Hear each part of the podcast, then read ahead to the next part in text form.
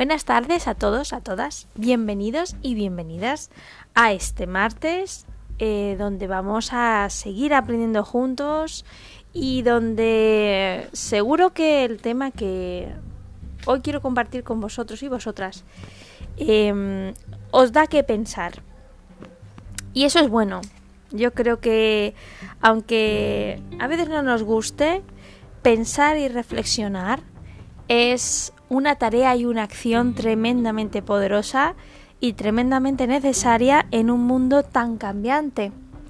Y mm, me han llegado mm, comentarios vuestros sobre el tema de ayer, de las personas altamente sensibles.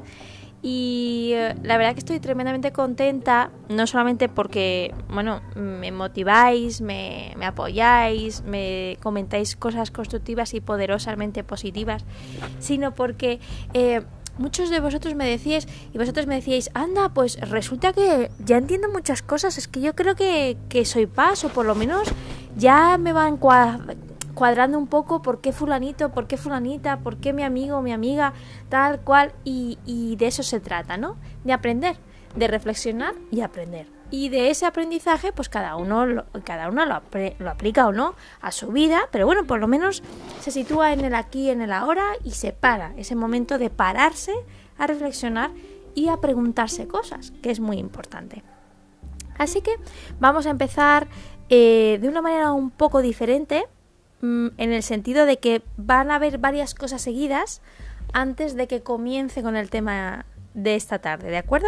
No voy a hacer introducción entre unas y otras, ¿vale? Va a ser un fluir de ideas y de tipos de texto que yo creo que, que bueno, nos va a venir bien para como ejercicio de atención plena y de escucha activa. Así que empezamos.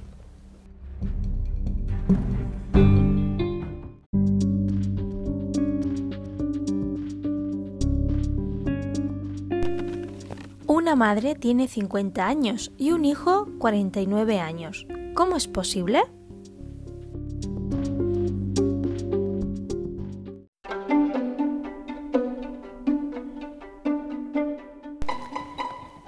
Adaptación del cuento popular de Suiza, El Gran Susto. ¿Quieres conocer la historia de un gran susto que terminó con sabor a bombón? Una noche de verano, la pequeña Laura estaba tumbada en su cama. Hacía mucho calor y como no era capaz de dormir, se entretenía mirando la hermosa luna llena a través de la ventana abierta mientras pensaba. Es tan blanca y luminosa.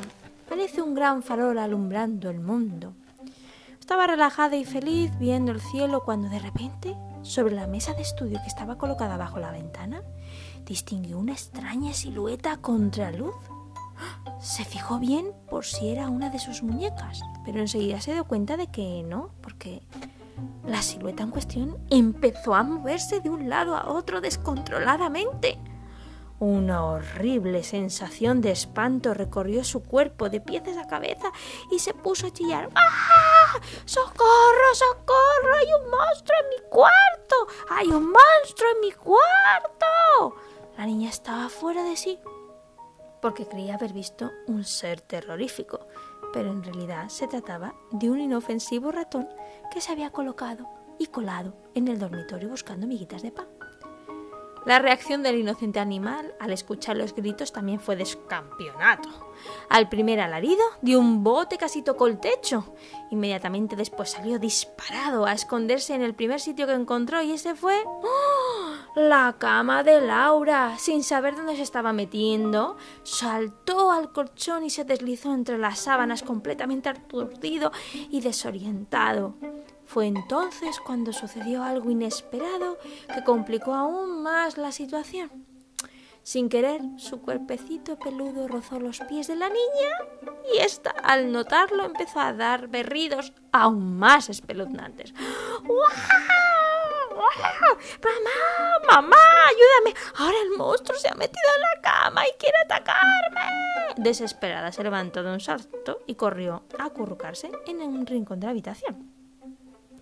Como te puedes imaginar, tras el contacto con el supuesto monstruo, la niña estaba aterrorizada. Pero ¿y el ratón? Pues el pobre también se llevó el susto de su vida. Como nunca había visto a un ser humano, cuando los pies fríos de Laura le tocaron, entró en pánico. Fue entonces cuando ella se levantó de la cama para esconderse en el rincón y él, con los pelos erizados como púas, aprovechó para escabullirse en dirección opuesta. De hecho, corrió a mil por hora hasta que, gracias a su agudo olfato, localizó el huequecito que comunicaba con su madriguera. La mamá ratona lo, vio llegar con lágrimas en los ojos y temblando como una gelatina. Pero hijo, ¿qué te ocurre? ¿No que hubieras visto un fantasma? El joven roedor se abrazó a ella. Ay, mamá, no sabes lo mal que lo he pasado. Salí a buscar algo para comer y no sé cómo acabé en un lugar donde había un monstruo enorme que no hacía más que gritar. Ha sido el peor día de toda mi vida. La ratona trató de calmar a su hijo con una buena dosis de mimos. Acariciándole la cabecita le dijo Tranquilo, chiquitín, ya estás a salvo. La próxima vez tienes que tener un poquito más de cuidado para evitar meterte en situaciones desagradables. ¿De acuerdo? Sí, mamá. No quiero ver un monstruo de esos nunca más, ¿eh? Claro que no, hijo. Ven, voy a darte algo que sé que te gusta mucho para que te sientas mejor. El ratoncito aceptó con mucho agrado la pastilla de chocolate que le regaló su madre y comenzó a roerla. Durante un ratito disfrutó como nunca de ese delicioso sabor a cacao azucarado que tanto le entusiasmaba. Sin darse cuenta, se fue tranquilizando y empezó a bostezar. Mientras tanto, la madre de Laura, alertada por los chillidos, había acudido corriendo al cuarto de su hija. La encontró en una esquina, sentada con la cabeza entre las piernas y tiritando. ¿Pero qué te pasa, cariño? ¿Qué haces aquí? ¿Por qué gritas? Laura se lanzó a sus brazos. ¡Ay, mamá! Ha sucedido algo terrible. Había un monstruo en mi dormitorio y él, muy desalmado, se metió en mi cama porque quería atacarme. Estoy muy asustada. La mujer le apretó contra su pecho. Cariño, los monstruos no existen. Respira hondo, que ya pasó todo. Fíjate bien. No hay nadie. Pero, mamá, los monstruos solamente viven en los cuentos. Son de mentira. Venga, vuelve a la cama, que yo me quedaré contigo hasta que te duermas. ¿De acuerdo? Laura apoyó la cabecita en la almohada y su mamá le dio un beso en la frente. Después la señora metió la mano derecha en el bolsillo de su bata. Uy, lo que tengo aquí escondido. Como sé que te encanta, dejaré que te lo comas antes de dormir para que se te pase el disgusto.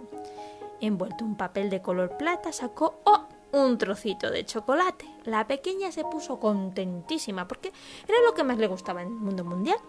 Le pegó al paladar y lo fue saboreando muy despacio. Estaba tan delicioso. Gracias a la compañía de su madre, el regalito sorpresa, los medios se habían evaporado como el humo. Por fin el silencio se apoderó por completo del hogar y tanto el ratón como la niña se quedaron tranquilamente dormidos cada uno en su cuarto, cada uno en su cama, cada uno con su madre, pero ambos con el mismo sabor a chocolate en la boca. Y así, entre dulces sueños, termina este bonito cuento, que como ves, confirma algo que todos sabemos. Los monstruos no existen. Lo que no aclara bien es la cuestión de ¿quién asustó a quién?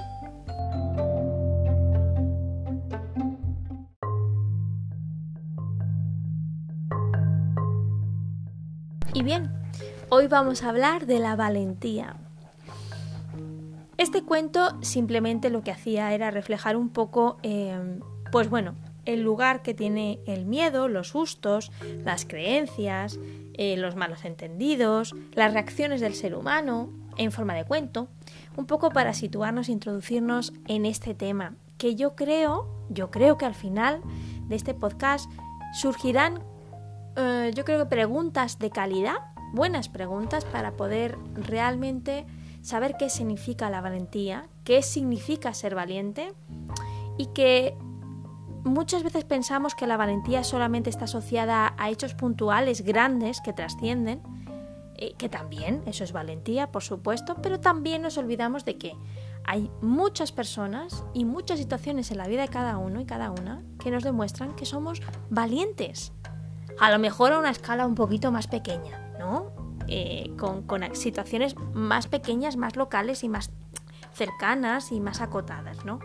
Pero no deja de ser valiente y no deja de, denominarse valentía, ¿vale? Entonces esto quiero que lo vayamos macerando y que según yo me vaya adentrando un poquito en el tema, que no va a ser muy extenso, pero sí intenso, intenso en cuanto a, información, interesante, espero, eh, bueno, pues podamos tener esa maceración en nuestra cabeza un poco para ir después drenando las preguntas, la información, los sentimientos, emociones que nos eh, generan para poder llevar luego a un aprendizaje práctico en nuestra vida.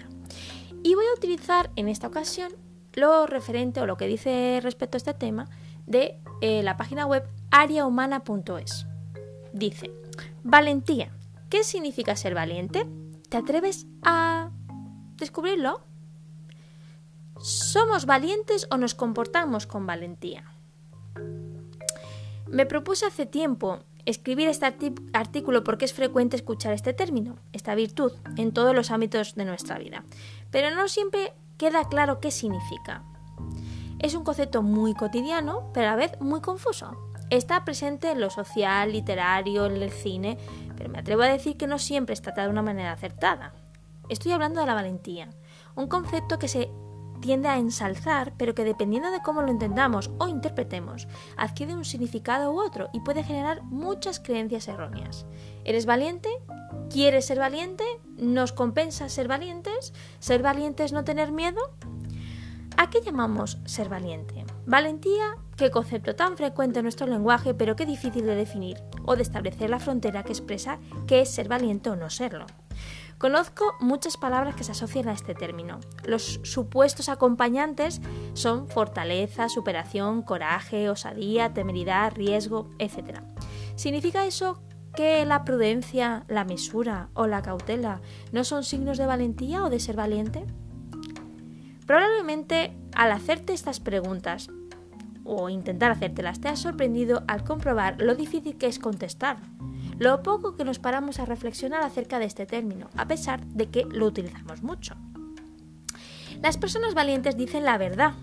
Tienes que ser valiente y hacerte las pruebas, es una persona muy valiente, no retrocede nunca, sé valiente, tú puedes con eso y con mucho más, no digas eso, con lo valiente que tú eres, etc. Mientras escribo este artículo, estoy leyendo un libro de James Rhodes, Fugas, donde relata de una manera muy directa las vivencias personales, sus dificultades emocionales derivadas de una historia personal de abusos sexuales en la infancia. Sus libros pueden despertar diferentes opiniones, pero creo que todos coincidimos en que su actitud frente a una problemática tan abrumadora como son los abusos sexuales en la infancia es de valentía. Creo que, su decisión expresa un coraje extraordinario, en el que su principal motivación es movilizar a la sociedad para no dar la espalda a este drama social y con su testimonio sensibilizarnos para actuar y lograr pararlo. ¿Qué es lo que convierte a James Rhodes en una persona valiente? Os anticipo que la respuesta no está relacionada o no tanto con la experiencia vivida, sino con la respuesta que decidimos tener frente a, la experiencia vivida. Ser valiente significa muchas cosas, pero una de ellas no es no sentir miedo.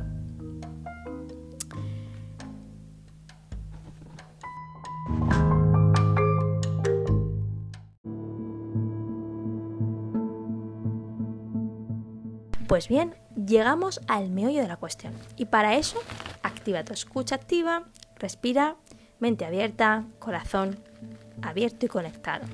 Dice la autora, en mi profesión de psicóloga sanitaria y como psicóloga, he encontrado muchas referencias al concepto de ser valiente, que expresan mitos y creencias que no son muy ciertas con respecto a su significado real.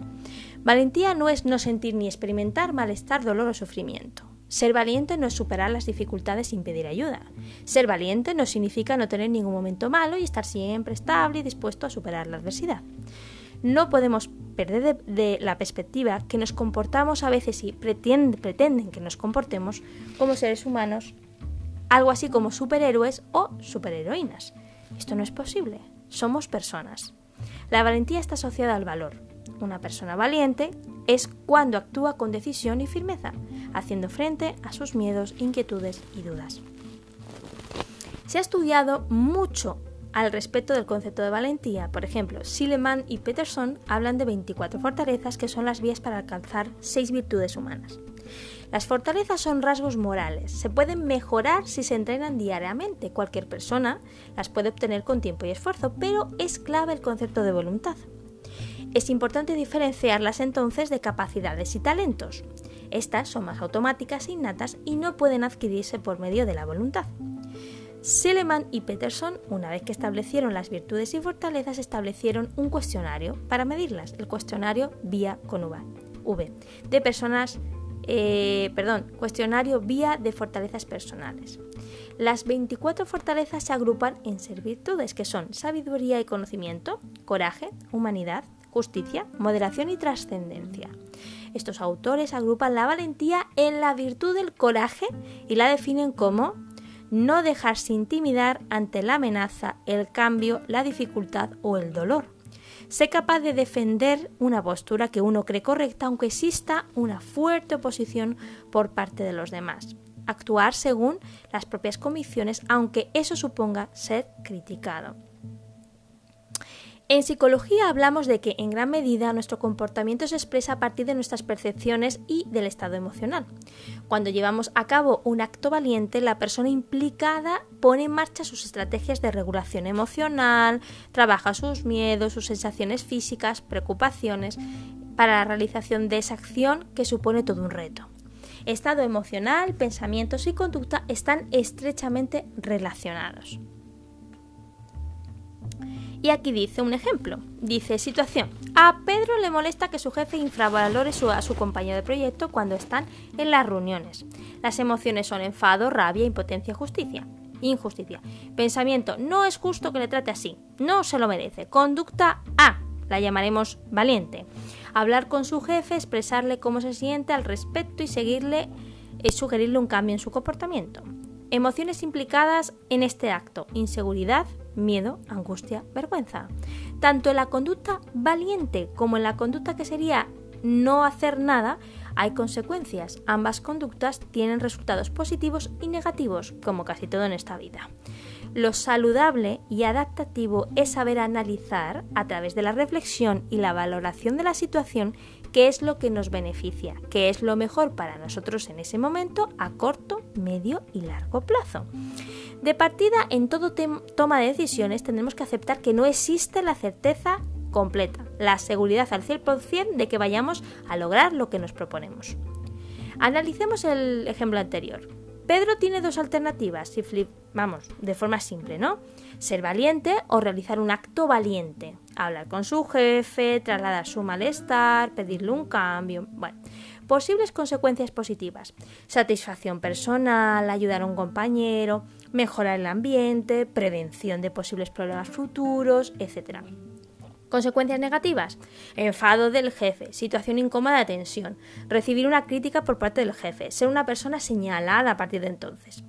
No realizar el acto valiente supone evitar, no decir nada, callar, aguantar la situación, etc. Posibles consecuencias positivas de no realizar el acto valiente. No exponerse a una situación de nervios, evitar tener que preparar la reunión, tranquilidad a corto plazo y negativas, insatisfacción, decepción consigo mismo, posible empeoramiento de la situación laboral, aumento de las emociones negativas en relación a su jefe. ¿Y tú qué harías? Piénsalo. Vale, y dice, siguiente pregunta, ¿ser valiente o comportarse con valentía? Dice algunos rasgos o tendencias de personalidad que dificultan ser valiente. La necesidad de tener todo bajo control, la tendencia a adelantar acontecimientos, la baja tolerancia a la incertidumbre, la baja tolerancia a la frustración, el miedo a equivocarse, el, el perfeccionismo, perdón, el miedo al que dirán, la baja autoestima, entre otros. Todos estos rasgos pueden limitarnos a la hora de ser valientes. Hay muchas personas que eligen quedarse en su zona de confort, en su círculo de seguridad, porque refieren que los cambios les generan incomodidad. Se puede explicar muy bien con el dicho de más vale lo malo conocido que lo bueno por conocer.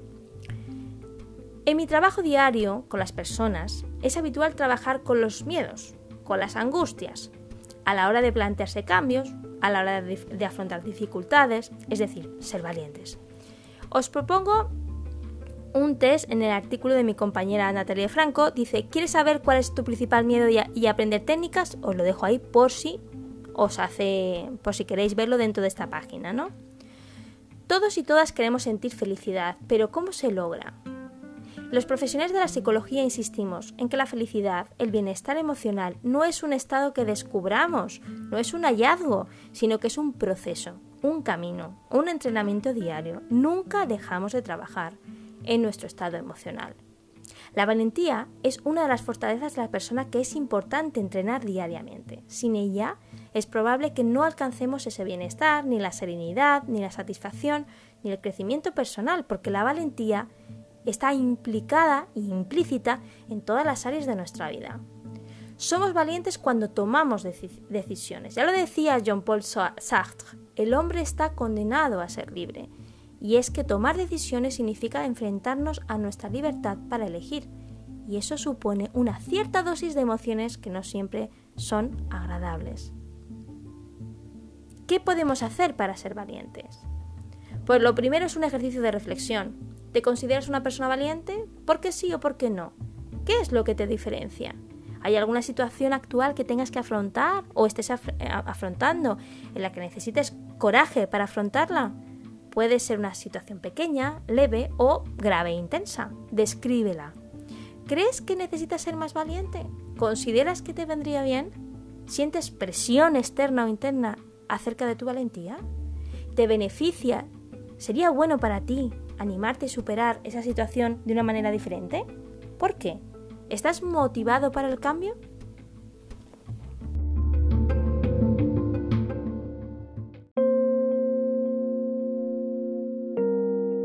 Después de todas estas preguntas que nos ayudan a situarnos con respecto a la valentía, después también de haber aclarado lo que es y lo que no es, la mente es maravillosa.com nos dice algunas cosas que necesitamos para ser valientes. Resalto algunas ideas. Lo primero, para ser valiente, lo más importante, el, paso inicial es reconocer nuestros miedos. No existe la valentía si antes no hemos reconocido el miedo ante esa situación, o ante esa persona. Cuando no reconocemos el riesgo de, una situación y no reflexionamos acerca de sus consecuencias, podemos ser temerarios, pero no valientes. Cuando hacemos algo porque sabemos hacerlo y lo tenemos bien dominado, seremos expertos profesionales o estaremos bien entrenados, pero tampoco seremos valientes por eso. La valentía transita por otros derroteros. Para ser valientes siempre reconoceremos el miedo de esa decisión o situación, sus peligros, riesgos y amenazas y a pesar de ellas decidiremos afrontarlo y tener el coraje de exponernos, correr riesgos y esforzarnos al máximo para que salga bien. Según Verónica Roth, ser valiente no es el punto, eso es imposible. Se trata de aprender a controlar tu miedo y cómo ser libre de él. Así que si tienes miedo, esa es tu oportunidad para ser valiente. Ser valiente es decidir superar miedos. Cuando no afrontas tus miedos, no los superas, te bloqueas, te quedas quieto, no haces nada, la valentía es sustituida por cobardía. Aprovecha la oportunidad y demuéstrate a ti mismo o a ti misma que también puedes ser valiente. La persona valiente elige el camino del éxito, ya que mientras el miedo nos paraliza, la valentía nos pone en marcha, nos permite superar buscar soluciones, ser creativos y no parar hasta conseguir el objetivo.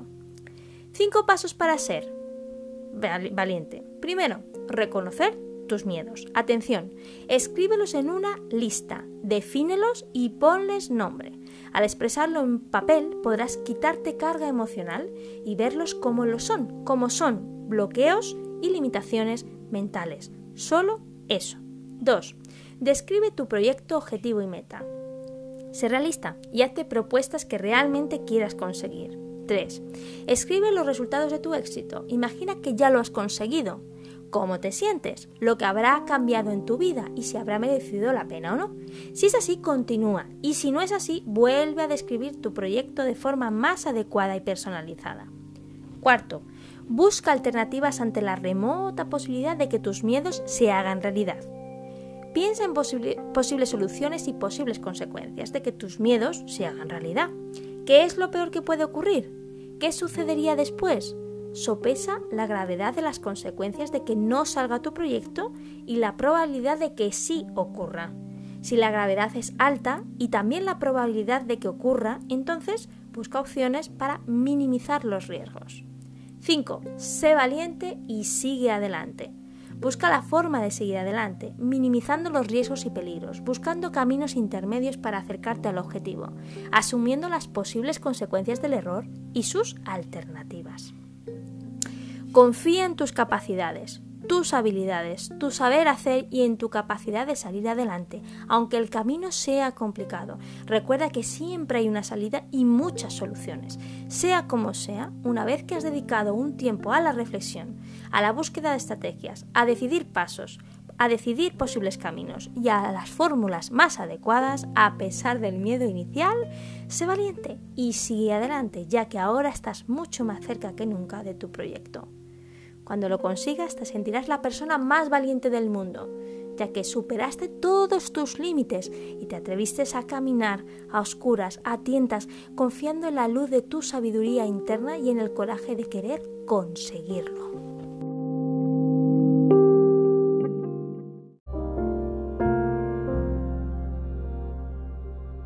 Bien, hasta aquí el tema de la valentía. Creo que ha sido muy intenso en cuanto a, cosas importantes que decir en poco tiempo, ¿no? Así que no me extrañaría que más adelante volvieras a escucharlo y te dirás cuenta de otros matices. Es normal, yo creo que es normal. Pero creo que hemos hecho eh, un aprendizaje muy interesante sobre la valentía. Y lo he traído a colación eh, este podcast en relación también a lo que hablábamos ayer de las personas paz y en relación a todo lo que hemos venido hablando hasta aquí y también a todo lo que hemos estado viviendo juntos, porque esto ha sido una vivencia colectiva y social juntos. Solamente quiero resaltar dos ideas. La primera idea es que hemos vivido en este confinamiento una situación hasta ahora desconocida y, que ha sacado lo mejor y lo peor de cada uno de nosotros porque nos ha llevado al límite y nos está llevando al límite de nuestras propias ah, capacidades y habilidades desarrolladas hasta este momento. Creo que nadie estaba preparado, preparada para vivir una cosa así. La verdad, creo que nadie. A partir de ahora, en la nueva normalidad, posiblemente eh, estemos preparados para muchísimas más cosas de las que creíamos en un principio. Hemos desarrollado muy bien nuestra valentía, en términos generales. Y hemos descubierto y hemos vivido y aprendido a ver y a valorar la valentía hecha en realidad en profesionales que se han dejado la piel y su salud, incluso sus vidas, por cuidarnos, por protegernos, por sanarnos. Eso es ser valiente. Hemos vivido actos de valentía, muchos actos eh, de seres brillantes. Y eso nos debería conmover y también nos debería llevar a pensar que el ser humano es capaz de hacer cosas maravillosas en momentos terriblemente complicados. Y yo digo bravo por esas personas que son valientes, que siguen siendo valientes, que siguen ahí fuera, días tras, día y tras día, intentando salvar más vidas, cuidar más vidas, proteger más vidas. Y yo digo gracias por esa valentía. Pero también estamos eh, eh, viviendo eh, y vivenciando la valentía de aquellos que en sus actos pequeños del día a día también demuestran valentía, con compromiso, con esfuerzo, con creatividad, con perseverancia, con trabajo, con actitud positiva. Creo que en su conjunto hemos hecho, hemos vivido actos de valentía enormemente de impacto social y de trascendencia social pero también hemos vivido eh, la valentía del tú a tú. Y creo que eso no se nos olvidará nunca. Creo que hemos descubierto que somos mucho más valientes de lo que creíamos en un principio. Y hemos hecho, eh, hemos puesto en práctica lo mejor que hemos podido y más de lo que hemos podido, todo lo bueno que cada uno de nosotros llevamos, para uno y para los demás, en la mayoría de los casos. Esto de generalizar, pero creo que la valentía a partir de ahora tiene que ser un valor en mayúsculas, porque hemos sido valientes, estamos siendo valientes y seguiremos siendo valientes, porque esa valentía se ha despertado más que nunca en cada uno de nuestros corazones. Y esa valentía tiene que ser transmitida, impregnada en nuestros niños y en nuestros jóvenes, a partir de ya, si no ha sido anteriormente. Te propongo que tú hagas tu propio acróstico. Acróstico es coger las palabras, las letras de, de una palabra y asociar a ella lo que para ti significa. ¿Vale? Vamos a coger la palabra valentía y vamos a asociar por cada letra un concepto. Yo os voy a proponer el mío, pero os lo dejo para que lo hagáis vosotros, también en otro momento. Valentía, con la V, vida. Con la A, aceptación. Con la L, lealtad. Con la E, esfuerzo. Con la N, nobleza. Con la T, toma de decisiones. Con la I, intentar. Y con la A, acción. Y con esto y un gracias muy grande, me despido hasta mañana, valientes. Buenas noches.